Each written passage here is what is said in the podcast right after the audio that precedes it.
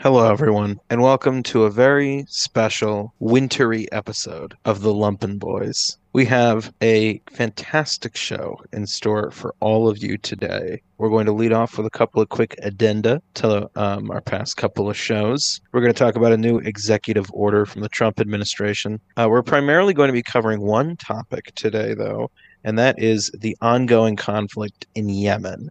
So, for the first half of the show, we're going to talk about all the political context surrounding the Yemeni civil war. Uh, then we're going to break it up with a little little chit chat about Dr. Joe Biden, and then um, we're going to discuss what is actually happening in the Yemeni conflict, what the United States' involvement in that conflict has been, and how uh, that relates to a recent cabinet pick from President-elect Mr. Joe Biden. George, I think you you had one addendum, and then I have one of my own. Yeah, a couple of weeks ago, we talked about the story of uh, Josef Szájer, a right wing uh, homophobic politician from Hungary who got caught for participating in a gay orgy. Uh, he had to resign as a result. So I thought it, it was interesting because Hungary uh, just a few days ago banned same sex couples from adopting children by rewriting the law uh, so as to define family as, as a man and a woman. So that's what they're party members are involved They in. have to clamp down on the seditious behavior while it's still fresh. Make an example, Exactly. right? Probably had way Uh, too many right wing members of parliament participating in gay orgies. and then um, the one thing I wanted to say, I just wanted to issue a correction. Last week, um, I had Henry Kissinger on the brain, and I kept thinking about how much I hate Ken- Henry Kissinger.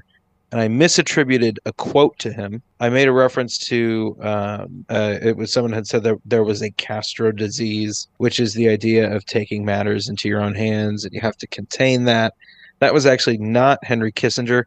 That was Arthur Schlesinger Jr., who was a uh, noted sort of liberal historian of the uh, of uh, U.S. history, and he said that to uh, JFK when he was the sort of court historian to President Kennedy. So that's that's my correction. Leo, you have some things to say about Trump's executive order. So Trump's executive order 13950 executive orders have been semi-reliably numbered since the Lincoln administration and reliably numbered since FDR's administration. But 13950 seems to be a very culture war oriented attack on the Ani DiFranco style white fragility work training. It, it shuts down any relationship between the government and private companies that enforce employee training for that includes so-called divisive concepts, meaning that the concept uh, has either one race or sex inherently superior to another race or sex, pushes the concept that the United States is fundamentally racist or sexist, or an individual by virtue of his or her race or sex is inherently racist, sexist, or oppressive, whether consciously or unconsciously, or an individual should be discriminated against or receive adverse treatment solely or partly because of his or her race or sex, or members of one race or sex cannot or should not attempt to treat others without respect to race or sex, or an individual's moral character is necessarily determined by his or her race or sex, or an individual, by virtue of his or her race or sex, bears responsibility for actions committed in the past by other members of the same race or sex, or any individual should feel discomfort, guilt, anguish, or any other form of psychological distress on account of his or her race or sex, or, and here's the kicker in my opinion, meritocracy or traits such as hard work ethic are racist or sexist or were created by a particular race to oppress another race. The term divisive concepts also includes any other form of race or sex stereotyping or any other form of race or sex scapegoating. Now, on the surface, a lot of these sound like good ideas. For example, by having an individual being discriminated against or receiving adverse treatment because of their race or sex is bad, at least in the opinion of this podcast. Now, where this executive order runs into trouble is the idea that meritocracy or traits such as hard work ethic are racist or sexist or were created by a particular race to oppress another race, with the issue of that being it creates the excuse or the conclusion that those that fail in the system fail because of a lack of hard work or a hard work ethic on their part, not because they're facing institutional racism or institutional sexism which is the meritocracy anti-meritocracy argument in general. It also doesn't talk about how the meritocracy of the United States is a sham anyway because of the sheer number of nepotistic appointments you have, like Donald Trump appointing his three eldest children to positions in his administration regardless of their abilities. Right, and I mean uh, Donald Trump, who basically appoints people based on their loyalty to him. Yeah, I mean, a lot of this really just comes across as culture war nonsense because I I think most of these are already protected by the Fourteenth Amendment and quite possibly the uh, the Ninth Amendment, um, and would be covered in an Equal Rights Amendment should that ever pass. But uh, If only. if only, Inshallah. inshallah. But now there's a attempt by some congressional representatives that can I find the number one sponsor? Number one sponsor and author is Joyce Beatty of the Ohio Third District, but it has a tremendous That's my representative. of Oh wait, my really? God. Nice. That it has a Yeah. tremendous Oh, wow. amount of co-sponsors, including my representative Donald Payne Jr. and Alexandria Ocasio Cortez, and I'm sure the rest of the squad can be found among them. But you also have people like Debbie Wasserman Schultz, Maxine Waters. Yeah, you do have Ilhan Omar. You have Marcia Fudge. You have Yvette Clarke.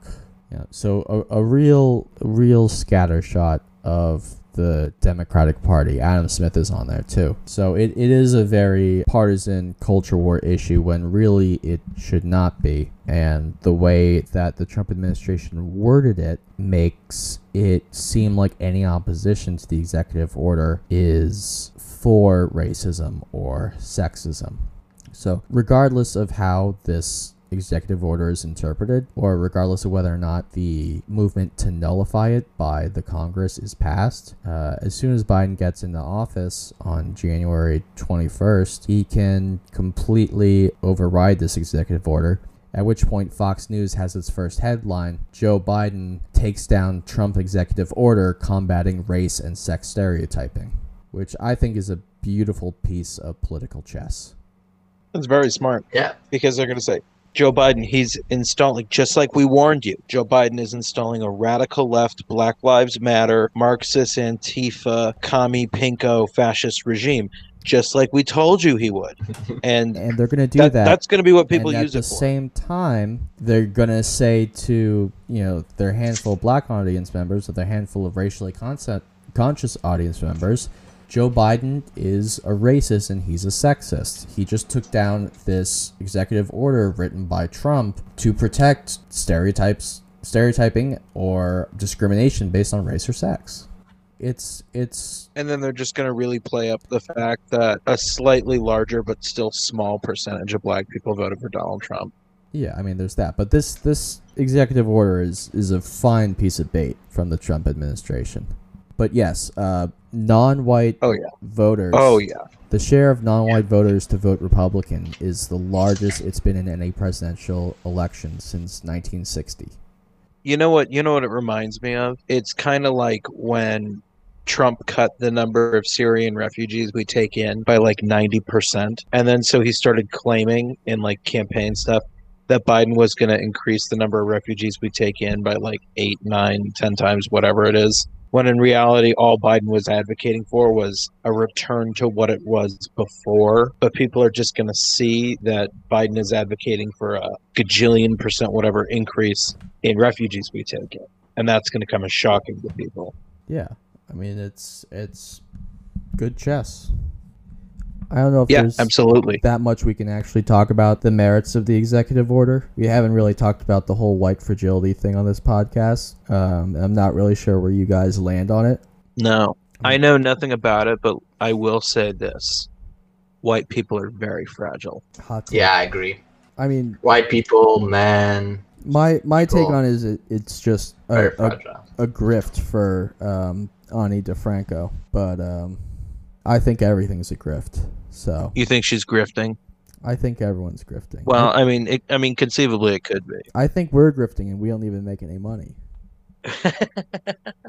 we're um, it's it's we're how, how do I put it? We're like um, we're simulating the life of a grifter.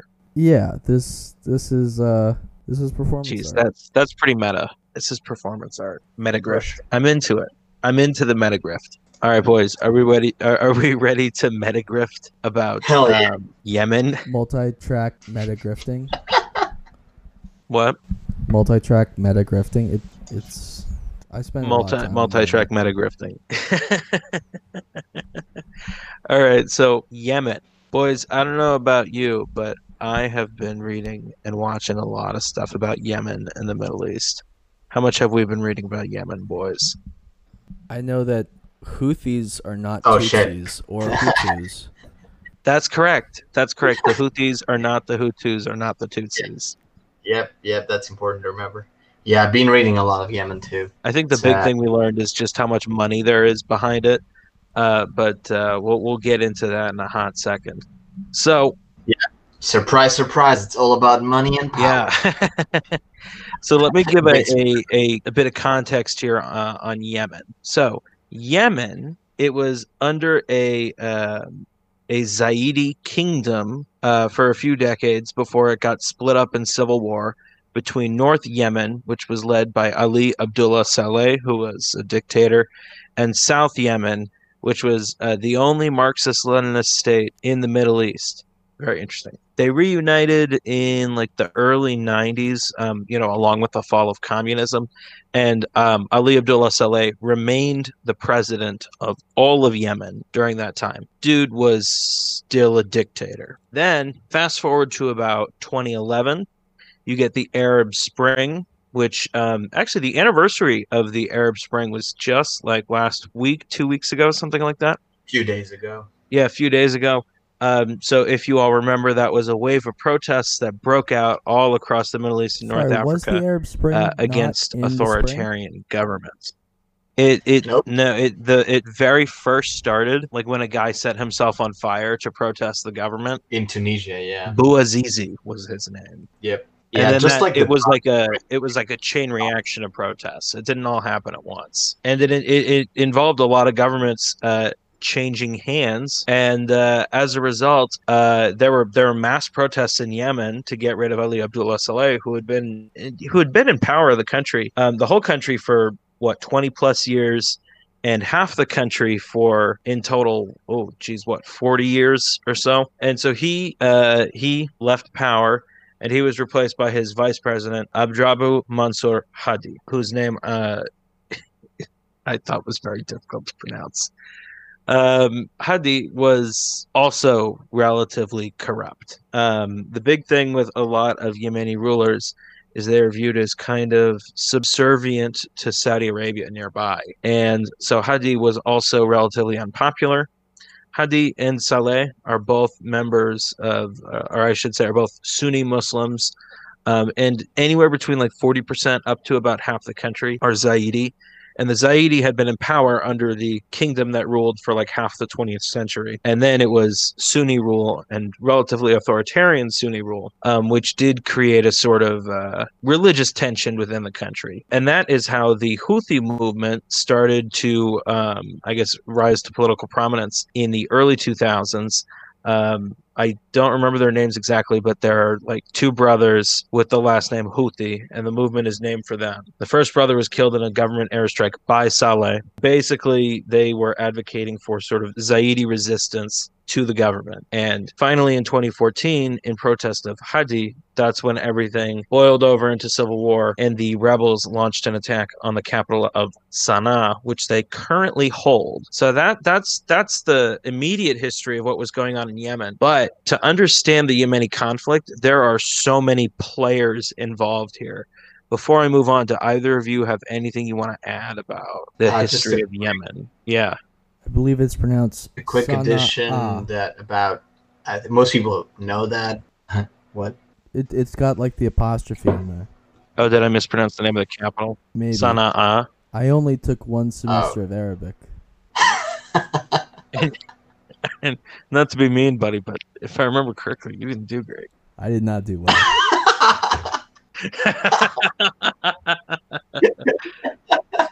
Not exactly an authority then. uh, so, George, what was it that you wanted to add? Oh yeah, just uh, a couple of, of numbers uh, just to point out how grave the situation is in Yemen currently, and like Oh, sort yeah. of the motivation of why we're talking about this. We can talk about this more later, but uh, as of right now, the civilian casualties as, are measured in the hundreds of thousands by many uh, independent NGOs.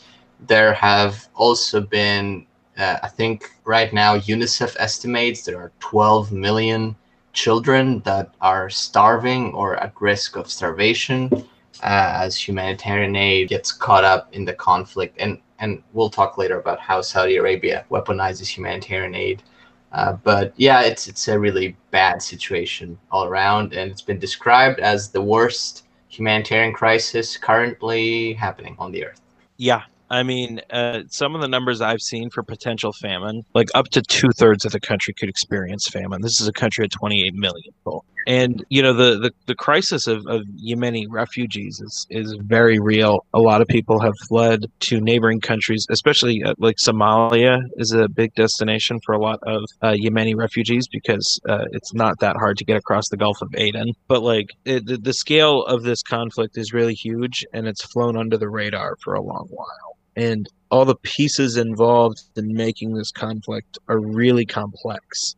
Yemen might be a small country in the grand scheme of like the entire world, but in terms of what's happening in Yemen, it's uh, very significant. Like there are there are global implications to what is happening in Yemen right now.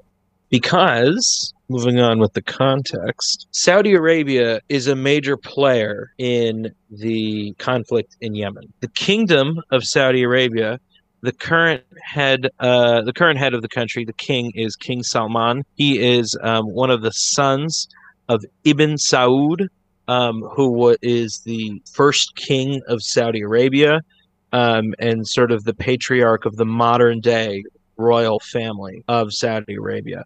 The house of saud comprises roughly 15,000 people in the whole of the country.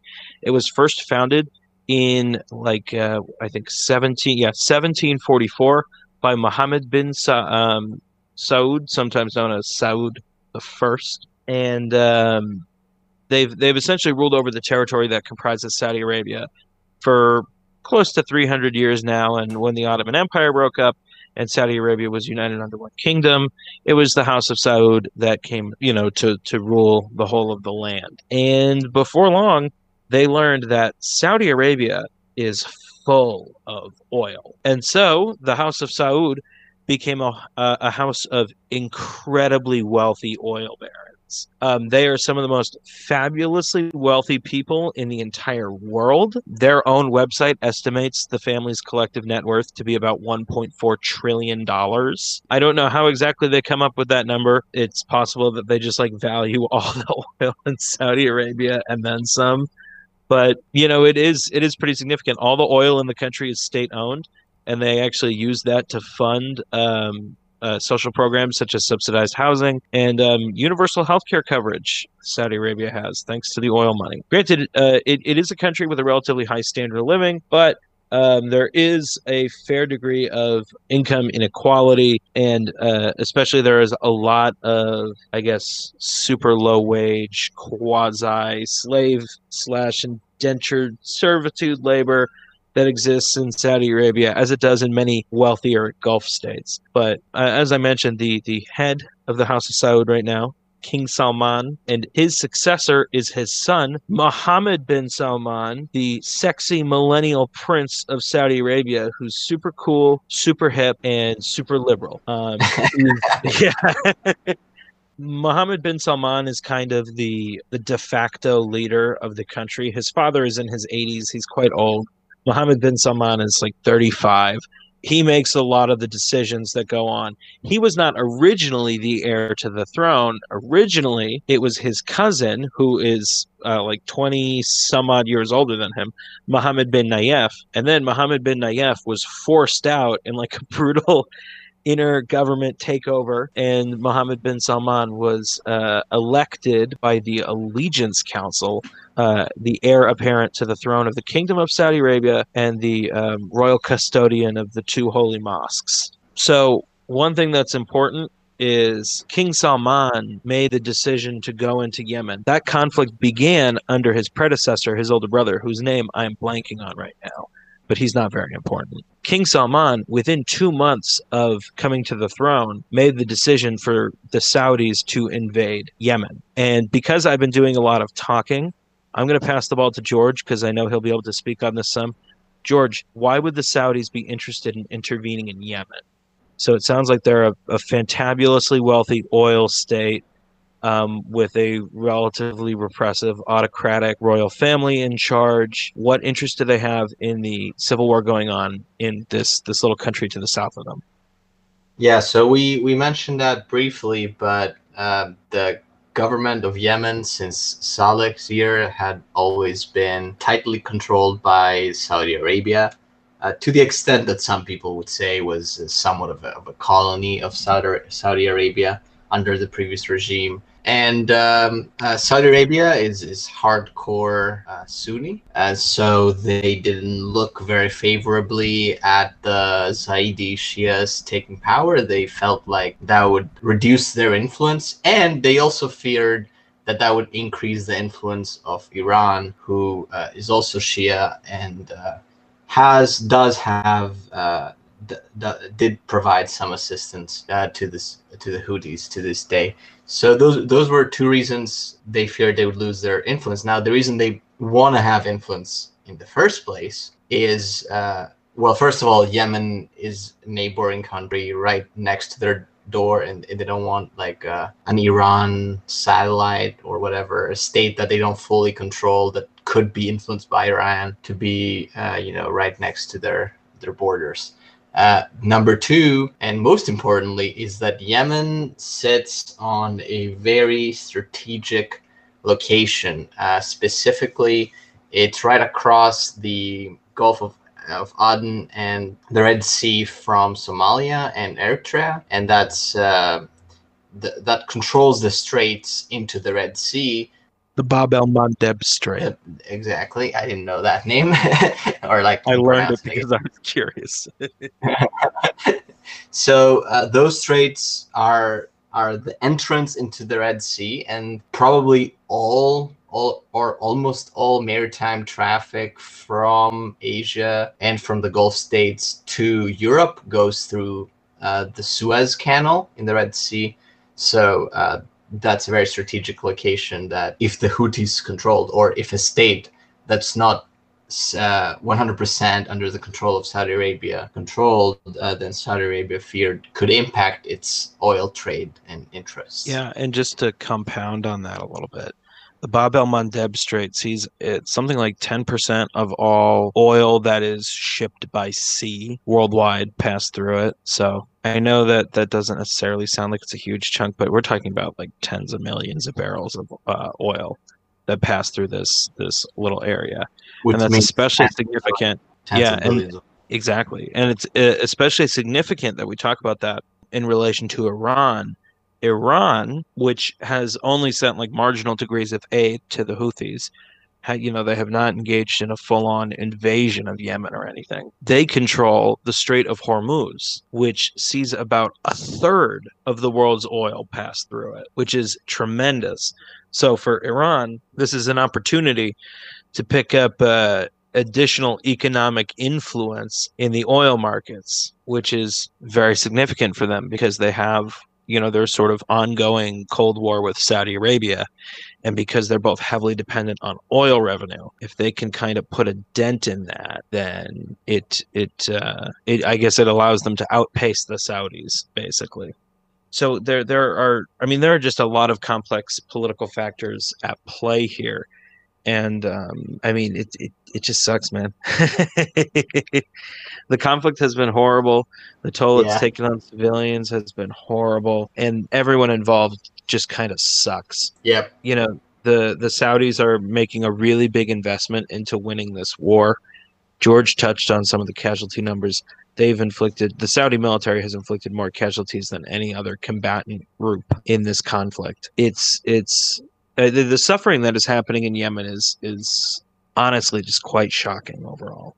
There And we- are Uh, we said that Iran is also involved, but we should note that really Saudi Arabia is involved way more heavily than Iran is. Saudi and Arabia it- invaded Yemen. Exactly. And and it's Saudi Arabia that's tipping the scales because the Houthi insurgents managed to overtake the government on their own without really any help from Iran at first, and then it was only when Saudi Arabia invaded and uh, really helped the government regain back some control that the Houthis got some assistance from Iran, or you know, yeah, so. And even even then, like the Houthis have managed to, I guess, hold on to the land that they've taken relatively well.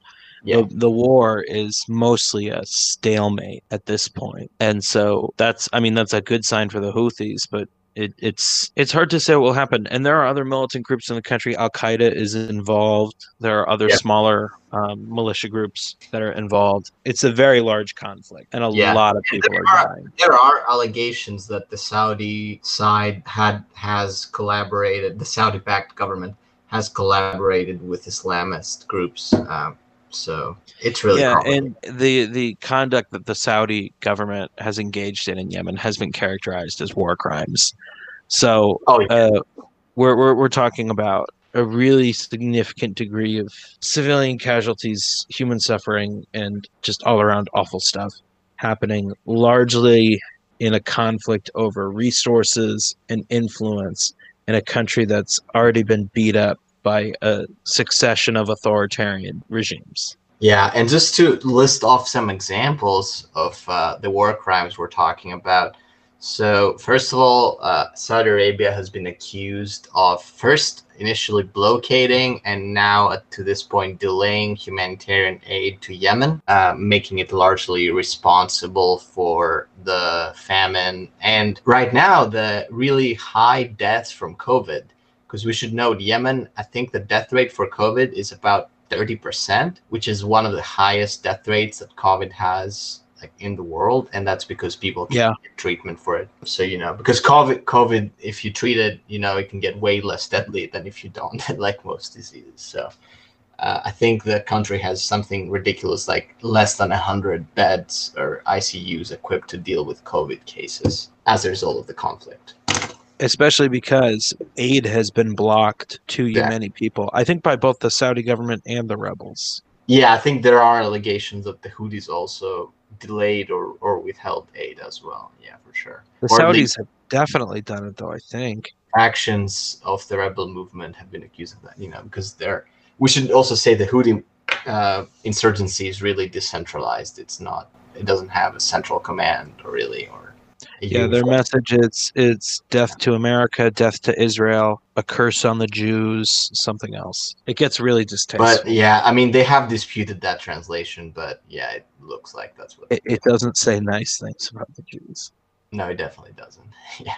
Sometimes they say we just mean like the people of Israel who support Israel. We just mean like the Zionists. Right.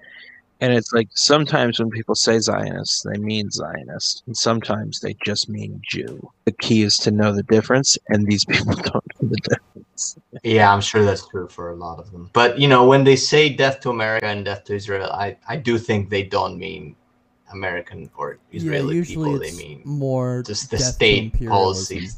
Exactly. They I was gonna say, you ask America as the source of anyone like, oh, what does that mean? Like you ask anyone in Iran, you ask anyone in Palestine, Yemen, whatever. What does death to America mean? They'll say, well, we we're fine with the American people. It's the American government. Like- this is like Middle East same. 101. Yeah.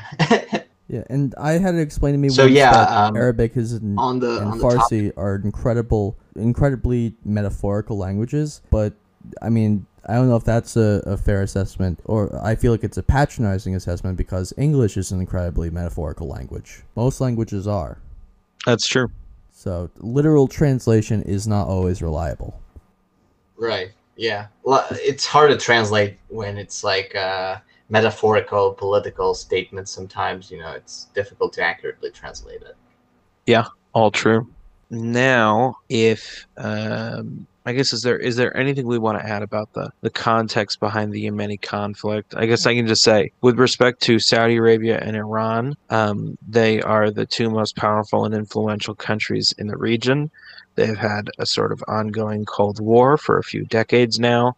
Um, it has played out especially since the Arab Spring with a variety of proxy conflicts that have taken place all across the Middle East and North Africa. Uh, Yemen is perhaps one of the most significant conflicts of the Yemeni, or sorry, of the Iranian uh, Saudi Cold War. Um, it's really just a conflict between two oil theocracies over power. That's Can there really is no quote unquote good side. why the United States is so connected to Saudi Arabia and so disparate from Iran? Yeah, money. Yeah, we're, gonna get Money. Money.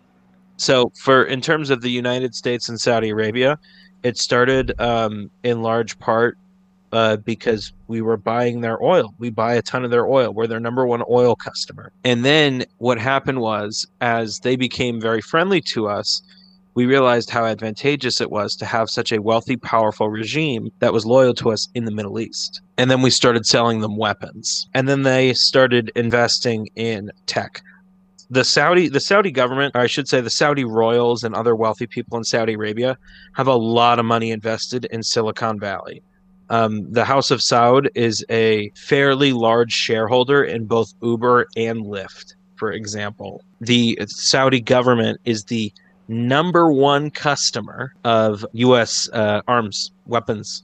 Number one customer and they had a very significant arms deal with the United States under President Donald Trump. $180 billion upfront in arms sales, and I think 380 billion total, something like that, over like 10 years. This is a significant arms sale. I think it was the largest we ever had with the Saudis. And a lot of those weapons would be used in the Yemeni conflict. We'll talk more about that later. It's uh, I mean I mean I guess that's just how I would put it. The US has money in Saudi Arabia. Saudi Arabia has money in the United States. We're very friendly to each other. We try to push uh, mutual goals because we're good at making each other money. That's how that's how I would describe our relationship with Saudi Arabia. Iran we don't like because Iran we put the Shah in charge. Oh yeah, sorry. Just to clarify on Saudi Arabia, the rich Saudi Arabian royal family is really good at making money for rich top one percent Americans. Absolutely. In other words, the people who are in, in charge, you know. So the reason we don't like Iran is that we had put in power a dictator, the Shah, and then uh, an Islamic fundamentalist Shia group overthrew the Shah, and they were very anti-U.S. because the U.S. put the Shah in charge, and they they installed the modern Islamic government of Iran, wherein the head of the country is uh, the Ayatollah, and the Ayatollah is the head of the Usuli school of Islamic law within the Twelver branch of the Shia Muslims. Uh, so the the the Ayatollah is the supreme leader of the entire country. His uh, the current Ayatollah is Ali Khamenei, and every basically the, the the Ayatollah gets the final word on every decision that happens in the country. They have um, relatively democratic elections, and so they they do elect a president. But anything the president does, the supreme leader can overrule it. The supreme leader can dismiss any cabinet member and the president at his will. So anything that happens in the country needs the rubber stamp of a, a religious ruler. And so Iran is relatively authoritarian and a fairly religious conservative society. But uh, it's not as if Saudi Arabia is much different. Saudi Arabia is sort of um, the two major political factions within Saudi Arabia are the Royal House of Saud and the um, the Salafi Islam uh, scholars who are the the religious backbone of the country's machinery, and they each kind of give each other the divine right to rule, so to speak. And so both of these societies are are very religious conservative, and this is part of why Mohammed bin Salman has attracted a lot of attention, because he has introduced some liberalization efforts. Um, such as allowing women in Saudi Arabia to get licenses and drive, and vote uh, also, what? and to vote. And to vote, um, as well as women are now legally permitted to travel, whether within the country or outside the country, without needing the permission of a male guardian. So, I mean, these are perfectly fine and dandy things to do. Um, but at the end of the day, um, Mohammed bin Salman and his father, King Salman, are both ruthless autocrats who have had people put to death. They've had people assassinated, including U.S. national and Saudi citi- uh, citizen Jamal Khashoggi, who was what like hacked apart Right. didn't they like cut didn't they like cut off all his limbs and stuff Yeah, they cut him up in pieces in the in the embassy in They sent out and then they pretended they pretended wearing to, his like- clothes out of the embassy. yeah Right.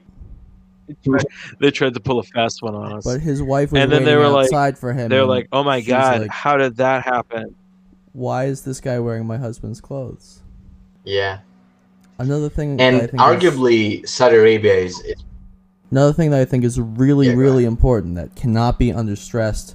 Former president of Iran, Mahmoud Ahmadinejad, has a great Twitter account. Give it a follow. He talks 90s hip hop. He calls out American imperialism. Uh, he takes no prisoners. for real Yeah, he's a great Twitter. i'll check it out Let me see if I can find a good tweet. um and also it's it's I Oh, guess yeah. while Leo's looking for a good Ahmadinejad tweet, I just want to mention the United States is a large backer of Saudi Arabia, and um, Iran is a friend of China. Now, I don't know a whole lot about how deep the uh, Iranian Chinese ties go, but I do know that they are on relatively friendly terms and that China is considered to be a quote unquote backer of Iran to some extent. well, it's sort of a the enemy of my enemy is my friend relationship. I think more than anything. Whereas Saudi Arabia and the U.S. have have a really uh, I make money off you, you make money off me relationship. So it's a little different. Well, yeah, with China and Iran, it's kind of like we'll keep the powers that you don't like at bay. Yeah, exactly. We have Which is also mutual our relationship with the uh, with the Saudis, might I add. But to an extent. Yeah, but the U.S. also makes a lot of money from Saudi Arabia. I, I don't think I don't know that Iran heavily invests in Chinese capital as much as Saudi Arabia does. in in the United States, yeah, no, that's fair. Yeah. Uh, and then the other thing I want to say is that arguably, I mean, Iran is terribly authoritarian, but arguably Saudi Arabia is more authoritarian. So it's always interesting to hear politicians uh, who who rail about how authoritarian Iran is, then really love Saudi Arabia and causing up to it. Yeah, exactly. I mean, it's kind of like one thing I pointed out is Mohammed bin Salman's friend, Michael Bloomberg. He liked to say in the primaries that Bernie was like too nice to dictators. And I repeat, this is Mohammed bin Salman's friend saying this. The United States is perfectly content cozying up to authoritarian regimes. We do it all the time. We do it today. Donald Trump has done it a million times. He did it with uh, Duterte. He did it with Erdogan. Oh my God. Donald Trump was basically a sock puppet for Recep Tayyip Erdogan. Okay, and uh, and then Vladimir Putin, who Trump uh, is very friendly with, and he was friendly with Kim Jong Un, and and I he must have been friendly with Orban. Oh yeah, Yeah, Netanyahu. and, and Bolsonaro. He and Bolsonaro are buddies. yeah, What a weird eclectic selection of white men. I, No, Mhm. okay, not all white men. I don't think. Right? Yeah. No, not all white men. Mahmoud Mostly white men. Ahmadinejad yeah. I found a couple of good ones. One he has calling out Macron. In an era of global determination to reject racial, geographical, and rel- religious prejudices and to establish a human world, isn't helping to reproduce religious war a manifestation of blatant race, blatant reaction and insult to French people and universal human being. And then in May, when George Floyd was murdered, uh, he said, The scheme of the world powers is to cause disunity in order to keep all societies under control, The killing of hashtag George Floyd was deeply disturbing and upsetting and is re- the result of the current world order which we must all unite against. And he quotes uh, Tupac's changes in that pull the trigger, kill uh he's a hero. And then he also wished a happy 95th Oh, birthday wow. to Malcolm X. Oh, wow. Ahmadinejad did not You know- censor himself in the quote, just just for clarification. That kind of reminds me of like when I, I, I read um, like a bunch of statements in like like speeches that Mao Zedong had given about like uh, Martin Luther King Jr. and stuff. He, he totally thinks the U.S. government killed uh, Martin Luther King Jr. I mean, Huh. same. Probably because he thinks that's what he would have I done. mean, yeah, I, I listen. I don't know much about that situation, but I could see it. Oh yeah, I could definitely see I mean, it. if we were to have my brother on for an episode, I think Leo, that were would be the something? episode. Specifically talking about the King assassination. I mean, I- Is he a he knows a thing or two about that? he that? knows He's a a thing or two truther. about specifically that. I mean, I know more about COINTELPRO in general, but he knows specifically more about the King assassination. Um, and we can definitely do an episode on COINTELPRO in the future because Does he know about Fred Hampton definitely too? close to my wheelhouse. Yes, Ben very much knows about Fred Hampton. Um, both both of us rage about Fred Hampton. All right. Both of us hate the Chicago PD still because of that. Nice. Like we We love it. we We, we we love to hate it. I don't know. we uh we obsess over COINTELPRO in this house. I, COINTELPRO. that's that's what I like to hear. It's some fucked up shit. Oh yeah, but definitely close. So my um. I, I think before we proceed, that we'll have to talk about it. We did Operation Condor. Maybe we can do COINTELPRO next. Oh yeah. Anyway, I think before we continue chatting about Yemen, we're going to talk about Dr. Jill Biden. Yeah, Dr. Dr. Jill Biden. Um, there's been some controversy over her doctorate. I mean, it's not even real controversy. It's it's pretty funny. This guy Joshua Epstein, who's been a creep and a loser for a long time, uh, he basically wrote an op-ed on the Wall Street Journal about how, in a very condescending way, about how Dr. Jill Biden should drop the doctor because she's not a medical doctor. And earlier this year, when COVID was first starting and it looked like Biden was for sure going to be the Democratic nominee, she was going out and giving out a lot of medical advice and introducing herself as Dr. Jill Biden without fully or upfront disclosing the fact that she's not a medical doctor, but she's in fact a doctor of education, an EDD, rather than an MD. And so Epstein starts off this uh, op ed with Madam First Lady, Mrs. Biden, Jill, kiddo, a bit of advice on what may seem like a small but I think is not unimportant matter. Any chance you might drop the doctor before your name. Dr. Jill Biden sounds and feels fraudulent, not to say a touch comic.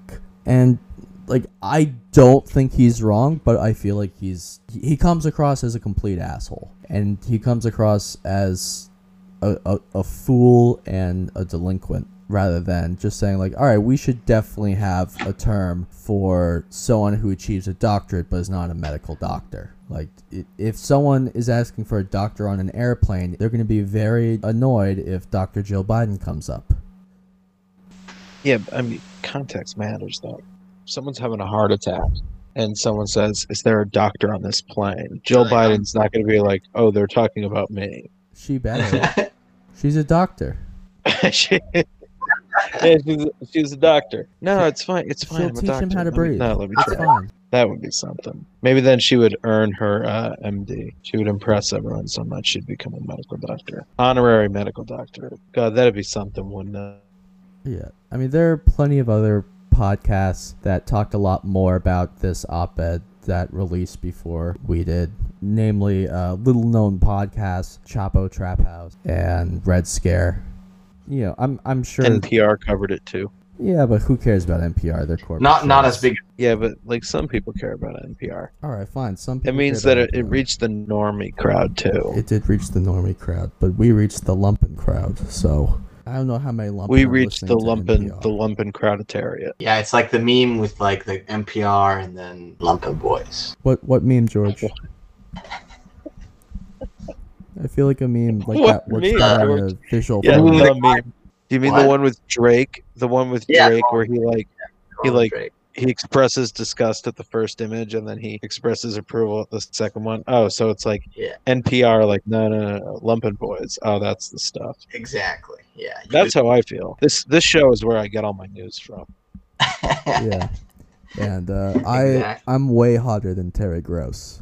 I don't know what that is. Too. That's Couldn't tell. you don't have to know who that is. I'm Her gonna last assume name someone from NPR. But yeah, uh, I don't know. Other All right, funny all things right, about the article. Um, His name is Epstein, like our boy Jeffrey Epstein, who did not kill himself.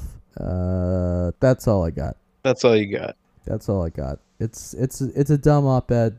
I think Mambo it's foolish, Italiano, am I right? but I don't completely disagree with his hypothesis. I, I get it on one level, but on another, it's just it's just way too douchey. Oh yeah, his delivery is totally douchey. Yeah, I'm like, I'm kind of like, who cares? She didn't, she didn't like offer services to people and like get paid for it to act as a doctor. That would be fraud. But just calling yourself doctor when you have a PhD, I think that's. Just because it's That's- legal It's not doesn't mean technically it's a right, PhD. George. It's a different kind of doctorate. Wait, she doesn't have a PhD? She's an EDD. It's a different kind of doctorate. It's an EDD. Oh, okay, yeah, yeah, yeah. But same thing though. It's a doctorate. It's a doctorate. Just like an MD is a type of doctorate. All right. Well, Yeah. clearly we're on different sides of the fence for this one. So like uh Yemen, huh? Yeah, tell Back us more to about Yemen. Yemen. Yeah, man. So why does Yemen matter? Why are we talking about it? How is it relevant to the United States today? So as we mentioned, the United States has quite a bit of money invested in Saudi Arabia, and um, that also means that we have interest in Saudi Arabia controlling the oil, because that's a big good thing that we we love to see it. We love it in this country. All right. So um, the United States has sold a ton of arms to Saudi Arabia. You know, all the major uh, defense companies, uh, nudge, nudge, wink, wink, Raytheon, uh, have have made billions and billions of dollars from our arms agreements with the Saudi government. And these are the weapons that are being used to kill tens of thousands of Yemeni civilians in a war um, that is, again, really just over oil and power. The severity of the atrocities in Yemen have been such that the United, uh, the U.S. Senate actually passed a resolution or a bill or something to that effect um, that uh, called on on the United States to withdraw all support that we were giving to Saudi Arabia for the war in Yemen. Donald Trump vetoed it, and uh, even though it was a bipartisan group of senators who um, supported the legislation, mostly Democrats, but a bipartisan group of, of uh, senators, there were not enough to overturn the veto. Um, and so Trump, who has been very friendly with King Salman and Mohammed bin Salman, it's um, it's telling to me that he would veto that. And it seems Business interests in Saudi Arabia. Right. Now, Joe Biden, at the time that this bill came up last year, it was during the primary season, he said that um, he supported withdrawal of support from the war in Yemen. Question is, will he continue to do that? His pick for the Department of Defense, General, was Lloyd Austin? Well, General Austin was in the Air Force for 40 years, and then uh, upon leaving the the service, he spent four years on the board of Raytheon, which is a company that has raked in close to two billion dollars from our arms deals with the Saudis. It is a company, to put it simply, that has skin in the game here. When your business is war, you want to make sure that business is good. And when it comes to our relations with the Saudis, and all the arms sales against Saudi Arabia is the number one buyer of U.S. weapons. Business is quite good right now.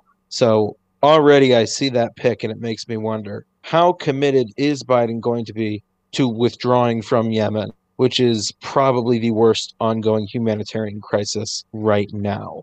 Yeah, exactly. And given Biden's and the Democratic establishment's really strong ties to Silicon Valley and to Wall Street and to all those large financial and business interests that we just, as we said, really profit from and depend on Saudi uh, capital. Um, I really don't see the Biden administration as very willing to to really uh, break with Saudi Arabia or, or put pressure on them on the issue. And just just to boot, like under Trump, um, the United States has managed to negotiate a sort of uh, uh, the opening of diplomatic relations between Israel and a bunch of wealthy Gulf states that fall within the sort of influence of the United States liberal order. And so all, all of this is is key to the United States being able to control the Middle East. We sort of touched on it a little bit last week how the United States needed to control Latin America so that they could control the Middle East. E- everything that happens here, it's all part of a larger game vying for control, vying for uh, imposing a particular world order. And that's what we're seeing going on in the Middle East. And we are seeing the effect that that is having in Yemen, in Syria, in Israel, Palestine it's it's a really complex situation and it's all compounded by the really diverse histories of all the places that we're talking about. It's it's really overwhelming. I mean, the amount of like content that I consume to prepare for this episode. I was watching I watched like an interview with bin Laden because I was working to I was working to understand like how Al Qaeda operates because Al Qaeda was involved in the conflict, and you know Al Qaeda had a major impact on regional um, politics that have shaped the situation we see today. And and so I was going down all these rabbit holes, reading about different branches of Islam. Like it's it's the conflict in Yemen is so much bigger than it seems there is so much to piece together and understand to have a working knowledge of how we got to where we are today. I think even in this episode, we can't get nearly as in depth as we need to to fully understand the complexities of this situation. But it's also important to, I guess, open up that dialogue about Yemen because this is the worst ongoing humanitarian crisis in the world. And we need to understand why things are so terrible, why all the actors involved made the decisions that they did, and how we can prevent that from happening again. Yeah, absolutely. And even though there are a lot of complexities in the conflict, as you said, one essential factor that's at play and, and that it boils down to that we touched on a few times, but I want to reiterate is uh, capitalists and, and the global ruling class uh, of the West and with its ties in the in the Saudis as well, who are part of that ruling class, vying for power, money, and influence, and leaving a mountain of bodies and destroyed uh, cities and villages in their path uh, because they have no sense of humanity and they don't care about the people who live there. So if I had to summarize the whole conflict, that's how I would do it. And and of course it gets much more complicated than that. It gets much, much, much more complicated than that. But it's God, it's just really hard to put into words how sad and sort of angering and, and it's it, it's it's not like material. and this this is why like thing, things like this matter you know and the fact that the united states has its hand so deeply in the cookie jar with all these conflicts. These things matter. And for so much time the united states has told itself and has told the american people that we need to preserve world order and that involves getting our hands dirty. But you look at everywhere we get involved and it's it's kind of just a hydra. We cut off one head two three four more sprout out every single time. Um you know it's it's a really sick game of whack-a-mole that's getting millions of people killed all over the world. And this is the the state of us foreign policy today yeah, there's this notion that uh, interventions are made to uh, strengthen democracy or further human rights or or things like that that are often used to justify those imperialist wars. But when you look at it, uh, none of those endeavors have that result and actually usually have the opposite result. So, um, you know, it's just an excuse that's used to support uh, the vie for money. Exactly. And it's it's this this this is why these things matter. This is why it matters that these are the kind of people that Joe Biden is putting in charge. And a lot of people I think are very quick to dismiss that and say, "Oh, it's like a minor thing," or "Oh, uh, you know, you don't know that he'll he'll necessarily go one way or the other." But like, it's it's not a very encouraging sign, and you can't downplay the significance of this conflict. Because there are possibly up to 20 million people in Yemen who are about to be facing a famine. And the United States has had its hand very deep in the cookie jar when it comes to Yemen, almost entirely because we are trying to defend our buddies' oil money so that then we can get the big tech money for our companies. It's it's horrible. Yeah, and just to uh, add on a little bit, because we did mention the war crimes, just to, to justify that and why it constitutes war crimes. Thousands of civilians have been killed by airstrikes uh, carried out almost exclusively by the Saudi coalition. Uh, the Saudi coalition has also restricted the flow of aid to Yemen, uh, call like by pretending by claiming that uh, it's doing that to prevent weapons from coming in, but the result is is millions at risk of famine, as as you talked about. And um, according to the Human Rights Watch, Saudi Arabia has also attacked other civilians. They've attacked. Uh, and killed at least 50 uh, Yemeni fishermen who were, who fishing uh, just to provide for their families and uh, they've also detained and tortured many others. So those are just some of the of the war crimes. There have also been reports of rapes, uh, of extrajudicial murders, torture, and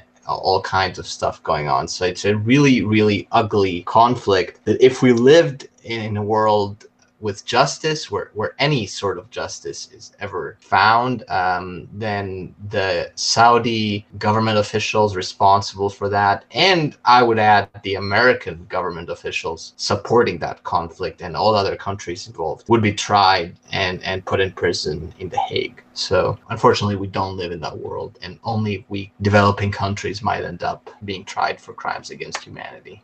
I mean, it's just a little Yemen, you know. Uh, it can't be that big of a deal, and it would be such a to do to lock up, you know, uh, King Salman and MBS. It would. Uh, I mean, Donald Trump arresting all. The, nah, that's uh, that's too much effort. We're just gonna say it was fine. That's that's actually how a lot of people think, which is exactly. stuff. I mean, and imagine if people said that back in 1944 about the Nazis, like oh, it was too much effort locking them up too. Yeah, it it almost makes me think of how like the the argument in favor of the position that Henry Kissinger is not a war criminal is that if you were to say that Henry Kissinger is a war criminal, then by that standard, almost every president and uh, secretary of state has been a war criminal. And to me, that just registers as what do you think that says about our foreign policy? right. yeah.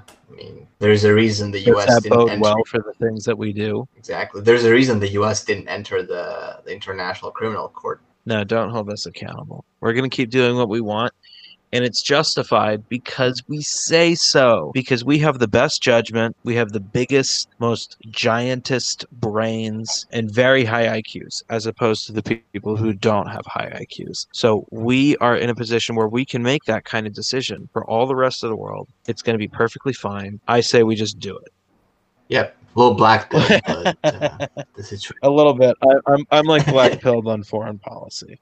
Yeah, fair enough. Me too. I mean, how could you not be?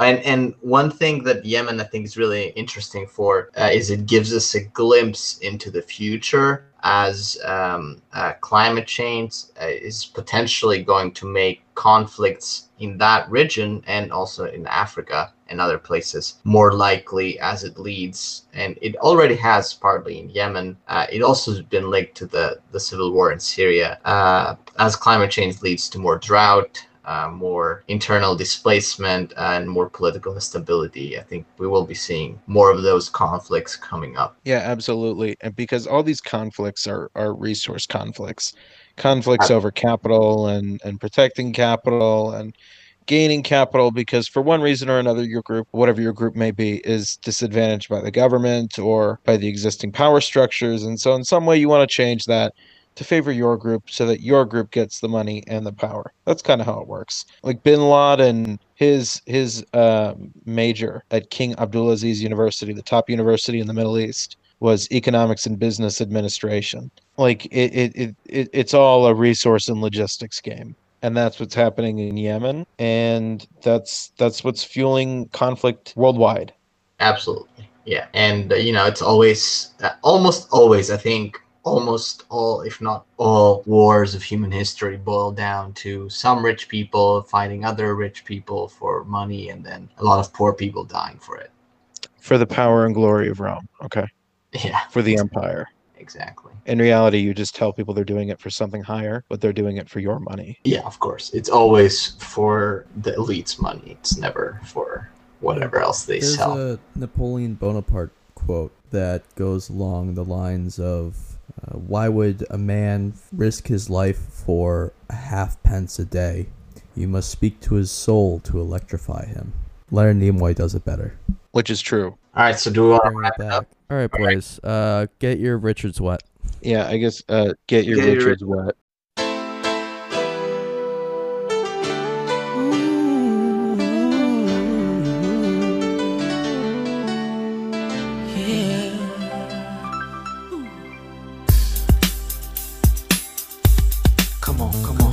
Changes. Wake up in the morning and I ask myself, is life worth living? Should I blast myself? I'm tired of being poor and even worse, I'm black. My stomach hurts, so I'm looking for a purse to snatch. Cops give a damn about a Negro. Pull a trigger, kill a nigga, he's a hero. Get it back to the kids who the hell cares. One less hungry mouth on the welfare. First ship them, don't let them deal with brothers. Give them guns, step back, watch them kill each other. It's time to fight back, that's what Huey said. Two shots in the dark, now Huey's dead. I got love for my brothers, never go nowhere unless we share with each other. We gotta start making changes. Learn to see me as a brother instead of two distant strangers. And that's how it's supposed to be. How can the devil take a brother if he's close to me? Uh, I let it go back to when we played as kids, but then changed. That's the way it is. a living city with hundreds of thousands of people. That's why I sort of I feel very fortunate to be able to, to live here. Sana'a is the capital of Yemen. God damn it.